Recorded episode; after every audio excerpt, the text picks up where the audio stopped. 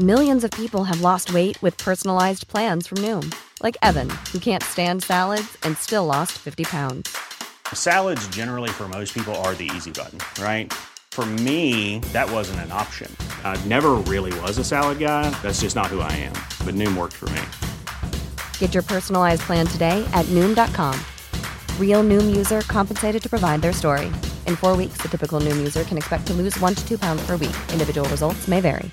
Hiring for your small business? If you're not looking for professionals on LinkedIn, you're looking in the wrong place. That's like looking for your car keys in a fish tank. LinkedIn helps you hire professionals you can't find anywhere else, even those who aren't actively searching for a new job but might be open to the perfect role. In a given month, over 70% of LinkedIn users don't even visit other leading job sites. So start looking in the right place. With LinkedIn, you can hire professionals like a professional. Post your free job on linkedin.com slash people today.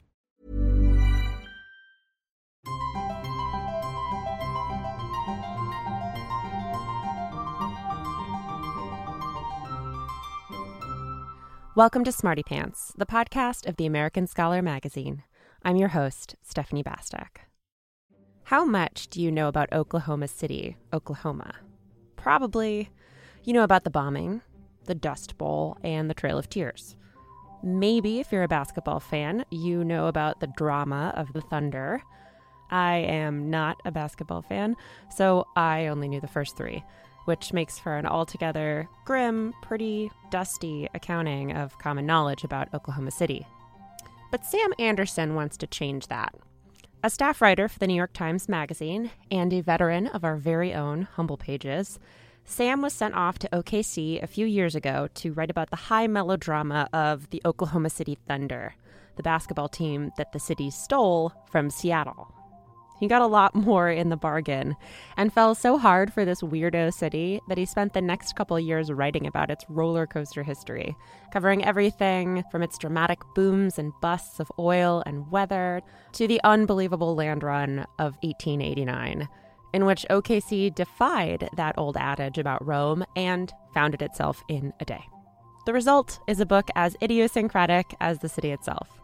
Boomtown, the fantastical saga of Oklahoma City, its chaotic founding, its apocalyptic weather, its purloined basketball team, and the dream of becoming a world class metropolis. Sam Anderson joins us from his heretical non OKC home base in New York. Thanks for joining us. Thank you very much for having me. So, you're not from Oklahoma City and Nope. you don't live there now. Nope. Nor have you ever really lived there. Nope. And yet you wrote a whole book about Oklahoma Yeah. City. So, what captivated you? Uh, that is a great question. Um, it gave me a feeling that as a writer, I've been waiting to have for my entire writing career. Um, and it's hard to describe that feeling. I mean, I was sent out there originally just to write a story for the New York Times Magazine about the city's new NBA basketball team, the Oklahoma City Thunder. Um, which was kind of like this electric young sports team that was capturing everyone's attention and just been to the NBA Finals um, when no one expected them to get that far. And on the flight, I started reading a book about the history of Oklahoma. And immediately my mind was blown like 85 different ways. And I think by the time I landed, I kind of was having this feeling already of this is an enormous, rich, overlooked subject because I hadn't heard these stories before. And then every every new thing I found out and every experience I had on the ground just kind of reinforced that initial feeling that this was going to be my first book. Yeah, it has been ignored. And as you acknowledge in the book, like mm-hmm. it is often considered a flyover mm-hmm. state Yeah. and city. But I mean, now that you have been not ignoring it for five years, you rank it as one of the great weird cities of the world. So, I mean, what makes Oklahoma weird? Sell me on it. Why should Oh. I go to Oklahoma Oh. City for my next vacay? so many things. Have you been? No, I have never been to Oklahoma. Okay, perfect. Um, well, let's start with the beginning, which is where Oklahoma City comes from. Oklahoma City was founded unlike any city in the history, not just of America, but of the world. And in a way that historians agree these days is essentially the worst possible way to start a city. Um, in this was in an event that's called the Land Run, and some people may have heard those words, or they may have a slight notion of what that entailed. Um, but when I started reading the particulars of this history, I mean, there are a lot of aspects of it that are troubling and um, not to be celebrated for sure, but it's also inherently kind of hilarious in a way that says something deep about America. I think that anyone could have allowed this to happen. So, so the brief version of the Land Run is Oklahoma was known in the middle of the 19th century as Indian Territory. And this was where many of the tribes of the United States, not only of the Great Plains, but from all over the continent, were forcibly relocated. After the Civil War, the center of that territory, a space about half the size of Connecticut, about 2 million acres, um, becomes vacant when the federal government essentially kicks out the two tribes who are in it for having sided with the South during the Civil War.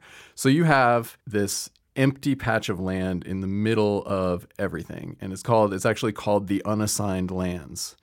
And the white settlers all around it start start lobbying Congress to give it to them. They want to raid this land. They're in fact they're conducting illegal raids. There's like these groups of people who are calling themselves the boomers who are riding under cover of darkness into the unassigned lands and uh, setting up these crazy, like Wild West wilderness cities until federal troops come and kick them out. Eventually, Congress says, fine, you can have it. We'll open it up. And we don't really have a plan for it, so let's just do it like this. I mean, it's like an idea you would think of when you were like high at like five in the morning. They're like, everybody who wants any of this from anywhere go ahead and just come line up around the, the border of the unassigned lands. And at noon on April 22nd, 1889, we're going to give some signals. We'll fire guns and cannons. And then everyone just run in, gallop in, whatever you want to do, ride bicycles, hammer down some stakes, and that land can be yours. And so you get this surge of people from around the world. It's something like 100,000 people who end up showing up for the land run. And they get all lined up around this border and the signals come and everybody just rushes in and it's complete chaos. I mean, it, it's rough country. There's all these dry creek beds and stuff, and wagons are hitting them and just like exploding, and people are flying out of their wagons and getting up and running on, and people are shooting their guns to speed up their horses and accidentally shooting other people, and like it's just nuts. And out of this chaos comes all these settlements the most important of which is going to turn out to be Oklahoma City. Uh, and it goes from population zero to population roughly 10,000 in just a matter of hours. So you have this kind of instant city formed right on the brink of the 20th century. This is 1889. It is documented by journalists of the time. The first train car that was allowed to come in on the very first train during the land run was full of media from like Harper's Weekly and and all these global newspapers, and people were just fascinated by what was going to happen on this unlikely, ridiculous day. And so, from moment one, this place has been documented in a way that no other city in the world has been. Like we don't know what the first few seconds of Rome were like, you know. But we know what happened the very first night in Oklahoma City, and we know what happened every single day since. So it's in that sense, it's this kind of extraordinary, like parody of an American place. And really, that nuttiness has just moved forward through time, and every phase of Oklahoma City's existence has been kind of that bizarre. So, the land run is a big boom, the first, and one of many that lend your book its title. But those are inevitably followed by busts. Yep. So, how does that cycle play out in the city's history? It is a place that has been extraordinarily dependent on booms and therefore extraordinarily vulnerable to busts. The biggest booms and busts, of course, are linked to the oil industry. And Oklahoma City, for a while in the in the 19 teens, was really going crazy because Tulsa, this little kind of outpost, not nearly as glorious as Oklahoma City. This is, a, you know, from the perspective of Oklahoma Cityans, um, in the teens was absolutely booming and was one of the richest places on earth because they discovered oil underneath them, and all the geology said that Oklahoma City should have it too, and they couldn't find it. So they were going completely nuts, and Tulsa's raising these beautiful Art Deco skyscrapers, and Oklahoma City is still kind of this like, I don't know, uh, wooden muddy outpost. Um, so the original gigantic boom for OKC came in 1928, where they finally found the oil that was underneath them, and once they found it, they were in, and and oil derricks just sprouted all over the city, and everything became about getting this stuff out of the ground and converting it into money. And you've got skyscrapers launching everywhere. And it actually helped them kind of ride out the Great Depression. You can almost look at it like tree rings on a tree or something and read the history of the city through its architecture. And in these booms, you get these skyscrapers. And in the busts, everything kind of stagnates or comes down. Um, another great example, I think, of the boom bust psychology is in the middle of the 20th century when every American city was dabbling with urban renewal, Oklahoma City decided that it was, I mean, we're talking about, again, a city that was formed in a day in 1889, which was yesterday. All these other cities, like Boston, you know, the oldest city on the continent, basically, might have good reason to say, okay, we're going to bulldoze this neighborhood because it's essentially falling down, or these buildings downtown really need to be updated and bigger. Oklahoma City had no excuse like that, and yet it could not let these other cities modernize and do urban renewal um, without doing it itself. And it hired I.M. Pei, who was a young man at the time, to come in and draw up the most like futuristic utopian redesign of Oklahoma City that he could. And then they followed it and they even exceeded his plan and they just destroyed everything downtown. They just, I mean, people say it looked like a post World War II, like Dresden or something. It was just devastation. And this was in the 60s and 70s. They're bulldozing everything. People are freaking out, but the Chamber of Commerce wants this to happen, so it happens.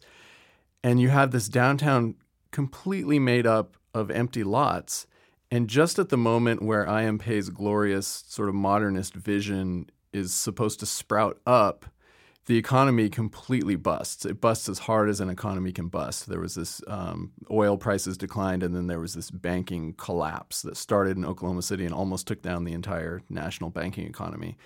And all this building that was supposed to happen just doesn't happen. And so Oklahoma City went from this kind of beautiful, dense downtown with with its own pretty Art Deco skyscrapers. It had a, a skyscraper that was based on um, the Doge's Palace in Venice. This like white glorious thing with all these spires and and all of those are suddenly just gone. They blew them up and they bulldozed them. And so you have this city that's just its core is just like empty lots full of weeds and that lasts for decades. Well, it's crazy too cuz this boom and bust cycle can also apply to the original reason you were sent out to OKC, which was the Thunder. Yeah, for this, sure. Uh, this basketball team, and and I I don't follow basketball, so pardon me if I. That's okay. if I no, make that's, any mistakes. That's the kind of person I wrote the book for, actually. Well, yeah, and it was it was interesting to me. So, I mean, we have this basketball team, the Thunder. They are meteoric in their rise. Yeah. They were not always, and they were stolen. I mean, what's the story there? It is almost as wild as OKC's founding. Yeah, so so for me growing up, like in the 80s when the NBA was really booming because of Michael Jordan and Larry Bird, all these superstars. Um, one of the classic teams was the Seattle Supersonics. By the early 21st century, the Seattle Supersonics are kind of mediocre. They're kind of overlooked. They're just not that important a franchise. And this group of businessmen in Oklahoma City see an opportunity and they go and buy the Sonics and very controversially relocate them to Oklahoma City, which is this place that no one ever thought would or should have a professional basketball team. Um, but these guys made it happen. And so suddenly you have this transplanted old classic NBA team rebranded as the OKC Thunder. And not only do they suddenly have a team, but they have this nucleus of young superstars. Uh, these three guys, Kevin Durant, Russell Westbrook, and James Harden, who have who have gone on to become just like the faces of the NBA. And they're all on one team and they're all incredibly young. And they reach the NBA finals. And it's just like this bonanza. It is a boom. Like you said, it's a total boom of basketball success. Everybody's kind of penciling them in for the next, you know, 10 finals and multiple championships. And Oklahoma City just cannot believe the glory it's about to be enjoying. I mean, this is a place that gets no international recognition for anything other than maybe the tragedy of the bombing. You know, people knew everywhere around the world about that. But since then, no. And suddenly they are known internationally, and people are wearing shirts in Hong Kong that say Oklahoma City on the front. And it's just like this PR coup for the city.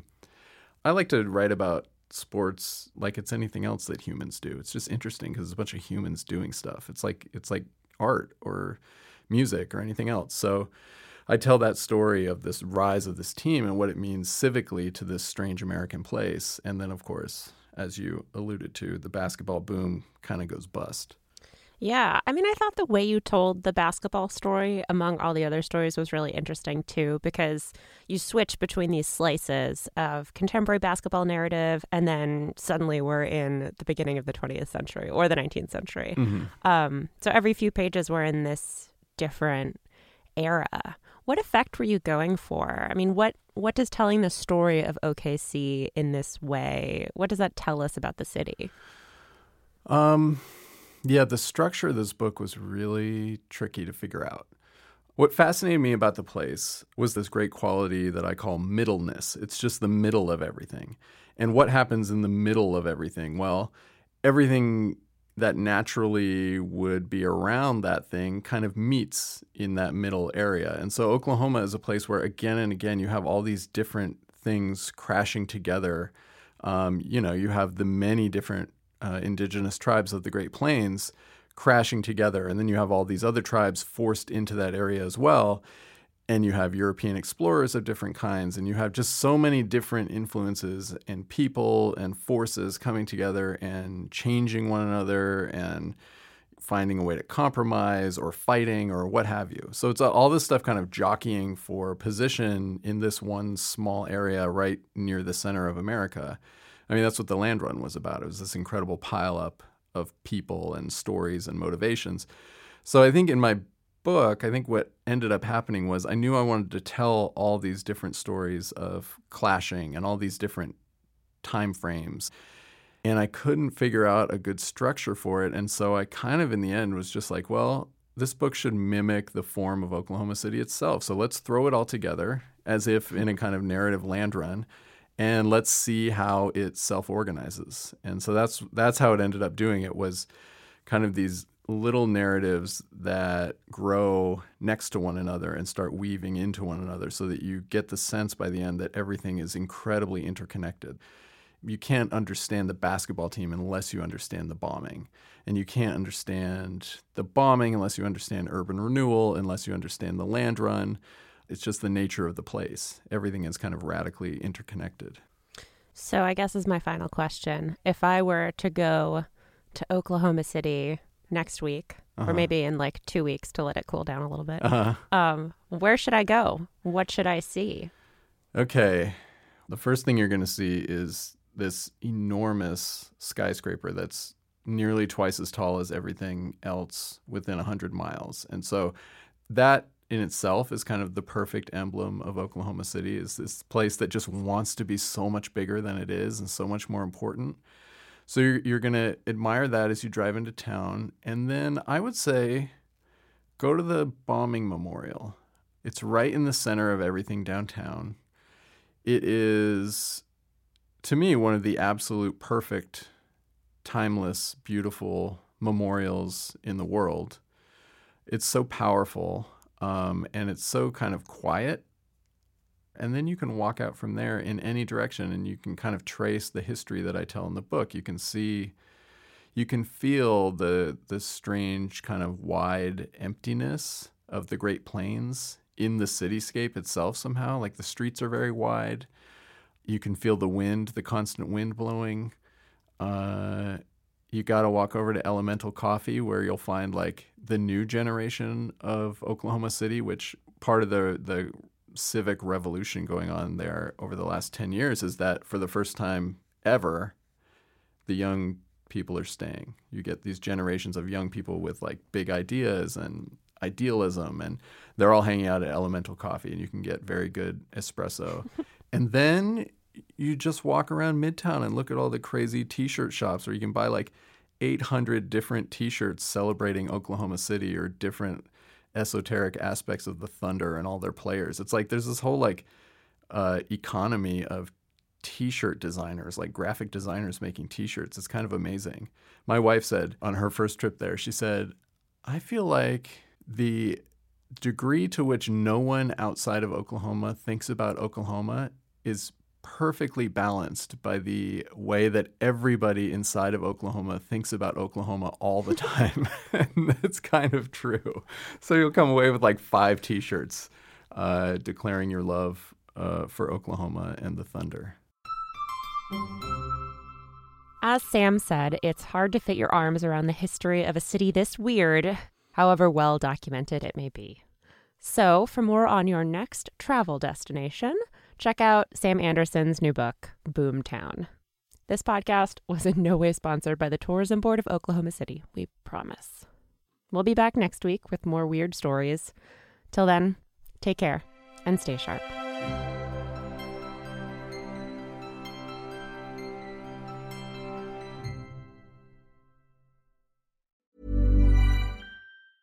Even when we're on a budget, we still deserve nice things. Quince is a place to scoop up stunning high end goods for 50 to 80% less than similar brands.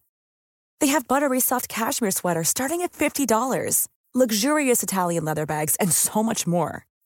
Plus, Quince only works with factories that use safe, ethical, and responsible manufacturing.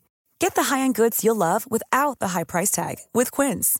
Go to quince.com/style for free shipping and 365-day returns. Want truly hydrated skin? Meet Osea's Body Care Breakthrough Hyaluronic Body Serum. It's clinically proven to increase hydration by 161%. It's lightweight, fast absorbing, and delivers 24 hours of hydration for silky smooth skin without any sticky afterfeel. Treat your skin to clean, vegan skincare from Osea. Get 10% off your first order with code SUMMER at OseaMalibu.com. That's O S E A Malibu.com code SUMMER.